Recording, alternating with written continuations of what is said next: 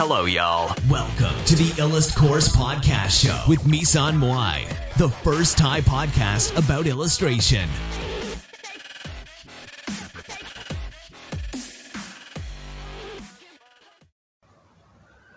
สวัสดีค่ะทุกคนวันนี้ก็มาอ่านรายการแรดพอร์ตนะคะ แต่ว่ามาอ่านแบบเป็นไลฟ์นะคะ ก็คือ เผื่อใครที่สงสัยหรือว่ามีประเด็นอะไรที่อยากจะถามนะคะ หรือว่ามีประเด็นอะไรที่อยากจะอยากจะคุยเป็นพิเศษเนี่ยก็สามารถคุยกันได้นะคะ โดยที่เดี๋ยวเราจะเอาโพสต์นี้หรือว่าไลฟ์เนี้ยเนี่ยไปลงในอีลัดพอดด้วยนะคะ ส่วนหนึ่งนะคะ ก็คือเฉพาะไลน์นี้นะคะ ก็คือ เพราะว่าเดี๋ยวเราจะสวัสดีค่ะ ยิ่งนะคะ สวัสดียิ่งยิ่งยังยิ่งยังอยู่หรือเปล่าโอเค ก็ทำไมนักวาดต้องเข้าใจเรื่องธุรกิจนะคะทำไมนักวาดต้องเข้าใจเรื่องธุรกิจ อันนี้ก็จะเป็นหัวข้อที่เราจะมาพูดกันวันนี้นะคะว่าทำไมนะคะ เพราะว่าอย่างแรกเลยคือถ้าคุณไม่เข้าใจเรื่องธุรกิจนะคะ ก็จะ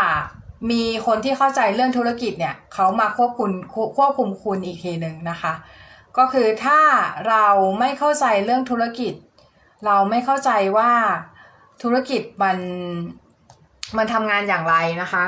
สุดท้ายแล้วเราก็จะตกเป็นเครื่องมือของคนที่เขาเข้าใจเรื่องธุรกิจในที่สุดนะคะ สวัสดีค่ะยิ่งนะคะ ก็จริงๆเราไม่ใช่เฉพาะคนในวงการวาดหรอกคนอื่นก็ด้วยนะคะ คนอื่นก็อย่างเช่น คนใน คนในวงการนักเขียนหรือคนในวงการอื่น ๆที่ที่มีความคล้ายคลึงกันอ่าสวัสดีนะคะประพาสเทียนโปธิรามาศนะคะ สวัสดีนะคะ คุณประพาสนะคะ ก็ทำไมนะคะ เพราะว่าอย่างที่บอกไปข้างต้นก็คือ คนที่เข้าใจเรื่องของของธุรกิจเนี่ย จะมีอย่างแรกเลยก็คือ เราพอเรามีความเข้าใจแล้วเนี่ย เราจะสามารถทำอะไรได้เยอะกว่าค่ะ ได้เยอะกว่าส่วนหนึ่ง แต่บางคนอาจจะบอกว่า เฮ้ยแบบแค่ฝึกฝีมืออะก็ยากแล้ว ฝึกฝีมือก็ยากแล้วที่จะแบบว่า เออจะเวลาก็จะหมดแล้วอะไรอย่างเงี้ยเวลาก็จะหมดแล้วในการฝึกฝีมือก็แบบไม่แทบจะไม่มีเวลาที่ไปอ่านหนังสือธุรกิจหรือทำอะไรแล้ว แต่บางทีอะ การเข้าใจธุรกิจมันมันเป็นตั้งแต่เรื่องของการตั้งราคาเลย แล้วก็เป็นเรื่องของการแบบว่า การที่เราคือคือถ้าเราเข้าใจอะ ชีวิตเราในการเป็นนักวาดจะง่ายขึ้นมาก ถ้าเราเข้าใจธุรกิจนะคะ เพราะอะไรเพราะว่ามันจะมีเรื่องของการขายงาน การพอเราเข้าใจธุรกิจอะ อย่างแรกที่จะเกิดขึ้นกับเราก็คือ เราไม่ได้ต้องใช้ skill ร้อยเปอร์เซ็นต์ขนาดนั้นในการที่จะ หมายถึง skill เราก็ต้องมันก็จำเป็นนะ มันไม่ได้บอกว่าให้หยุดพัฒนาทักษะอะไรอย่างนี้ไม่ใช่นะคะ ก็คือคุณก็ต้องพัฒนาทักษะต่อไปนั่นแหละ แต่ว่าคุณก็จะต้องมีความคอนเชียสหรือว่ามีมีสติรับรู้ในเรื่องของในเรื่องที่ว่าศิลปะมันก็คือธุรกิจชนิดหนึ่งด้วย เช่นกันนะคะ เพราะว่าถ้าคุณไม่เข้าใจตรงนี้นะคะ สวัสดีค่ะคุณเก่งนะคะ ถ้าคุณไม่เข้าใจตรงนี้เนี่ย มันก็ทำให้ชีวิตคุณในการที่จะ จะเป็นนักวาดหรือเป็นอะไรก็ตามที่คุณเป็นอยู่อะ คุณอาจจะเป็นวิศวกร คุณอาจจะเป็นนักเขียน คุณอาจจะเป็นทันตแพทย์ คุณอาจจะเป็นอาชีพอื่น ๆ ก็ได้ที่ไม่ใช่นักวาด แต่ถ้าคุณถ้าคุณไม่เข้าใจเรื่องธุรกิจเลยเนี่ย การเป็นอาชีพของคุณอะ มันจะลำบากธุรกิจมันควรเป็น mandatory มันควรจะเป็นพื้นฐานที่ทุกคนอาชีพเข้าใจอะค่ะ เพราะว่าถ้าคุณไม่เข้าใจธุรกิจอย่างแรกที่จะเกิดขึ้นกับคุณก็คือ คุณจะลำบากมาก ๆในการเป็นอาชีพนั้น ๆ นะคะ อืม ไม่ว่าจะเป็น เพราะว่าอะไร เพราะว่าในในทุกธุรกิจอะความ entrepreneurship หรือว่าความเป็นผู้ประกอบการอะมันควรมีอยู่ในทุกอาชีพ มันควรไม่ได้มันควรไม่ได้มีเฉพาะอาชีพนักวาดอย่างเดียว คือหมายถึงคนที่เป็นคนที่เป็นความเป็นนักธุรกิจอะมันต้องอยู่ในตัวทุกคน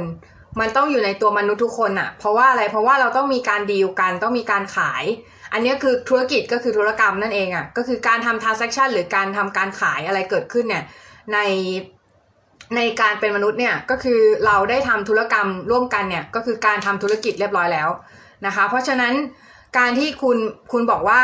เออเราเราจะปฏิเสธเรื่องนี้เราจะไม่เข้าใจเรื่องนี้เราจะแบบว่าอิกนอไปเลย เราจะแบบว่าเหมือนซ้ำเสมือนว่ามันไม่มีอยู่ในโลกนี้ทั้งนั้นที่มันมีอยู่จริงในโลกนี้มันทำให้เราสูญเสียโอกาสอะไรบางอย่างที่ที่เราควรจะได้รับไปนะคะ แล้วก็ อย่างเช่น คุณต้องรู้เรื่องอะไรบ้างนะคะ คุณต้องรู้เรื่องการต่อรองราคาให้เป็นนะคะ อันนี้เป็นข้อแรกนะคะ ต่อรองราคาดีล ดีลงานอะไรอย่างเงี้ย เพราะว่าอะไร เพราะว่าถ้าคุณไม่รู้เรื่องธุรกิจ คุณก็จะเสียเปรียบนักธุรกิจนะคะ คนที่เป็นนักธุรกิจนะคะ แล้วคุณก็จะถูกเอาเปรียบอะไรอย่างเงี้ยนะคะ ได้ง่ายมากในการที่ เพราะโลกโลกใบนี้มีคนอยู่หลากหลายมาก ไม่ใช่ทุกคนที่ที่เอ่อบางคนเนี่ยก็ดีลอย่างแฟร์บางคนก็ดีลโดยที่ให้ตัวเองอะได้ผลประโยชน์มากที่สุดเท่าที่จะทำได้นะคะ เพราะฉะนั้น คุณควรรู้ในการป้องกันตัวเอง โดยการเข้าใจเรื่องนี้ให้ได้มากที่สุดนะคะ อย่าไปปฏิเสธมัน เพราะว่าถามว่าทำไมเราถึงบอกว่าอาร์ตเป็นธุรกิจ เพราะว่าทุกอย่างเป็นธุรกิจหมดอะค่ะทุกอย่างในบนโลกเนี้ยมันเป็นธุรกิจหมดแล้วความจริง ๆ แล้ววิชาธุรกิจอะเราควรก็ควรจะเรียน เพราะว่าอะไรเพราะว่าเพราะว่ามนุษย์อะมีการ interact ซึ่งกันและกันอย่างที่เราบอกไปก็คือมีการทำธุรกรรมต่อกันเนี้ยค่ะ พอเรามีการทำธุรกรรมต่อกันเนี่ย มันก็จะเกิดธุรกิจขึ้นนะคะ ขึ้นมาแล้วนะคะ เพราะฉะนั้นตราบใดที่เราเข้าใจเรื่องของธุรกิจเนี่ย เราก็จะมีมีมีความตระหนักรู้นะคะตระหนักรู้ก็คือเหมือนกับเรารู้ว่า โอเคนี่คือนี่คือสิ่งที่มันไม่ใช่ มันไม่ใช่การเล่นขายของกัน มันคือการแบบการเรียลทราน s ซ c t ชันหรือว่าธุรกิจจริง ๆ นะคะเพราะฉะนั้นเนี่ยธุรกิจจริงๆเนี่ยมันก็ต้องมีเงินจริง ๆ ก็มาเกี่ยวข้อง แล้วไอ้เงินจริง ๆ เนี่ยคนที่คนที่เขาจะยอมเสียเงินให้เรา หรือคนที่เขาจะยอมลงทุนให้เราเนี่ยเขาก็ต้องได้รับผลประโยชน์ถูกไหมคะมันก็จะมีเรื่องของผลประโยชน์เข้ามาเกี่ยวข้อง เพราะฉะนั้นเนี่ยการที่เราเข้าใจตรงนี้นะคะ มันก็จะทำให้เราเนี่ยดีลดีลกับเรื่องนี้ได้ดีขึ้นนะคะ แล้ว อย่าไปปฏิเสธมัน อย่าไปปฏิเสธว่าเฮ้ยฉันไม่ใช่นักธุรกิจ ฉันไม่ควรรู้ธุรกิจหรอกฉันทำในสิ่งที่ชอบของฉันก็ไปก็พอแล้ว เพราะเพราะอะไรเพราะว่าอย่างนั้นอะคุณจะใช้ชีวิตได้ได้ยากพอสมควรนะคะหมายความว่า คุณจะคุณจะเจอปัญหาเยอะ อย่างเช่น คุณจะเจอคนเอาเปรียบ คุณจะเจอคนที่มาดีกว่าคุณโดยที่เขาเขาอยากได้ผลประโยชน์สูงสุดจากคุณอะไรอย่างเงี้ยนะคะ เยอะอะไรอย่างเงี้ยนะคะ เพราะเพราะว่าคุณไม่ไม่ไม่มีเซนส์เรื่องของธุรกิจนะคะ แล้วเวลาคุณดีลงานเนี่ย คุณก็จะต่อรองราคาไม่เป็น คุณก็จะกดราคาตัวเองอะไรอย่างเงี้ยนะคะ ก็พยายามนะคะ พยายามอย่างน้อยก็คือพยายามเรียนรู้ เรียนรู้ก็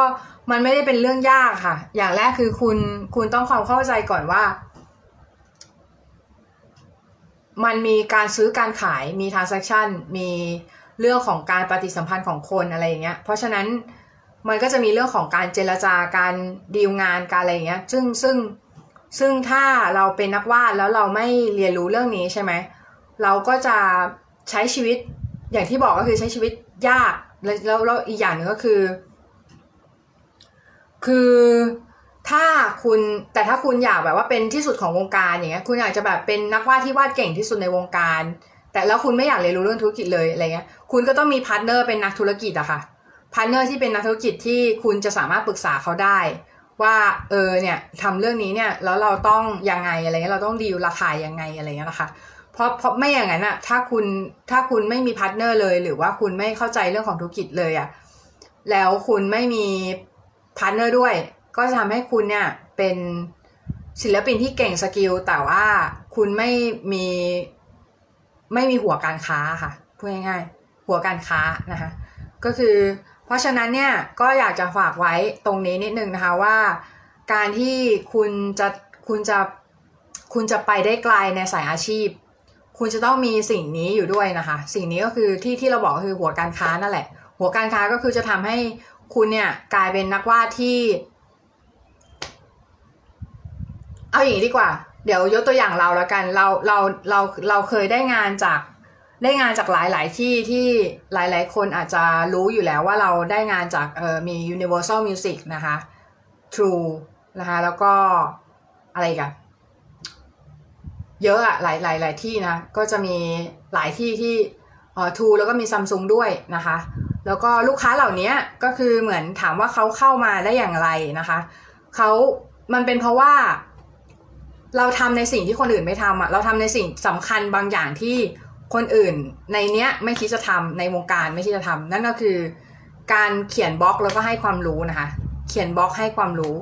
แล้วก็ทำทำเว็บไซต์นะคะทำเว็บไซต์ซึ่งเว็บไซต์เนี่ยมันเป็นอะไรที่อย่างแรกเลยคือในแง่ของธุรกิจอะมันทำให้คุณดูน่าเชื่อถือ บางคนอาจจะแบบไม่ไม่อยากลงทุนรู้สึกว่าแบบเว็บไซต์มันเป็นอะไรที่แบบ โอ้ยมันจะตกยุคมันจะอะไรคือสุดท้ายแล้วคือถามว่าคุณจะหาบริการอะไรในในในอินเทอร์เน็ตอะโดยที่คุณไม่รู้จักสิ่งนั้นเลยอะคุณจะหาจากอะไร คุณก็ต้องหาจาก Google ถูกไหมพอคุณพอคุณหาจาก Google เนี่ยเว็บไซต์อะมันจะขึ้นอันดับผลการค้นหาใน Google เพราะฉะนั้นคนไหนที่มีเว็บไซต์อยู่ใน Google เนี่ยสมมุติเขาจะหานักวาดอะ เขาไม่รู้จักใครเลยเขาต้องหาจาก Google ถูกปะเออแล้วเขา Google มาเจอใครก็ Google มาเจอพี่ไงเขาพี่ก็เลยได้งานถูกปะเออเพราะงั้นเนี่ยถ้าคุณไม่ business savvy หรือว่าไม่ไม่มีความเข้าใจเรื่องธุรกิจอะ คุณจะใช้ชีวิตในการเป็นนักวาดได้ลำบากพอสมควรนะคะ เอาเป็นว่าพี่อะขายงานขายงานที่เป็นขายงานเพียวๆได้อะได้ภาพเดียวก็จริงแต่พี่มีงานจ้างเยอะเยอะพอสมควร ในระดับหนึ่งแต่แต่พี่ไม่ได้รับงานจ้างเยอะแบบว่า เยอะแบบจนแบบ จนไม่ได้ทำงานอื่นเลย เพราะว่าพี่ก็ใช้เวลาในการทำงานส่วนตัวค่อนข้างเยอะค่ะ เพราะว่าอะไรเพราะว่างานส่วนตัวบางอย่างอะมันจะต่อยอดไปสู่ไปสู่งานงานวาดชิ้นที่สำคัญสำคัญได้ในที่สุดในอนาคตนะคะ ทีเนี้ยคือคือทำยังไงแล้วทำยังไงที่จะทำให้เรากลายเป็นคนที่ มีความเป็นหัวการค้ามากขึ้น อย่างแรกเลยก็คือ เราต้องใส่ใจค่ะ ใส่ใจ สิ่งไหนที่ใส่ใจเราใส่ใจเนี่ย มันก็จะ expand ขึ้น มันก็จะขยายขึ้นนะคะ มันก็จะเป็นสิ่งที่เราเราเก่งขึ้น อย่างแรกเลยคือเราแทนที่เราจะดูวิดีโอ speed painting ชาวบ้านเขาอย่างเดียวเนี่ย หรือว่าดูวิดีโอ how to สอนเดียวเนี่ย ให้เราดูวิดีโอเกี่ยวกับเรื่องการตั้งราคาบ้าง หรืออาจจะแบบดูวิดีโอว่าเอ่อ อย่างพิมรี่พายอย่างเงี้ยมีมีล่าสุดมีคนเอาพิมรี่พายไปไปไปเปรียบเทียบกับการตลาดนะคะว่าพิมรี่พายเนี่ยในแง่ของการตลาดแล้วเนี่ยเขา success ด้านไหนบ้างอะไรเงี้ยเราควรจะดูวิดีโอพวกนี้บ้างนะคะเพื่อจะได้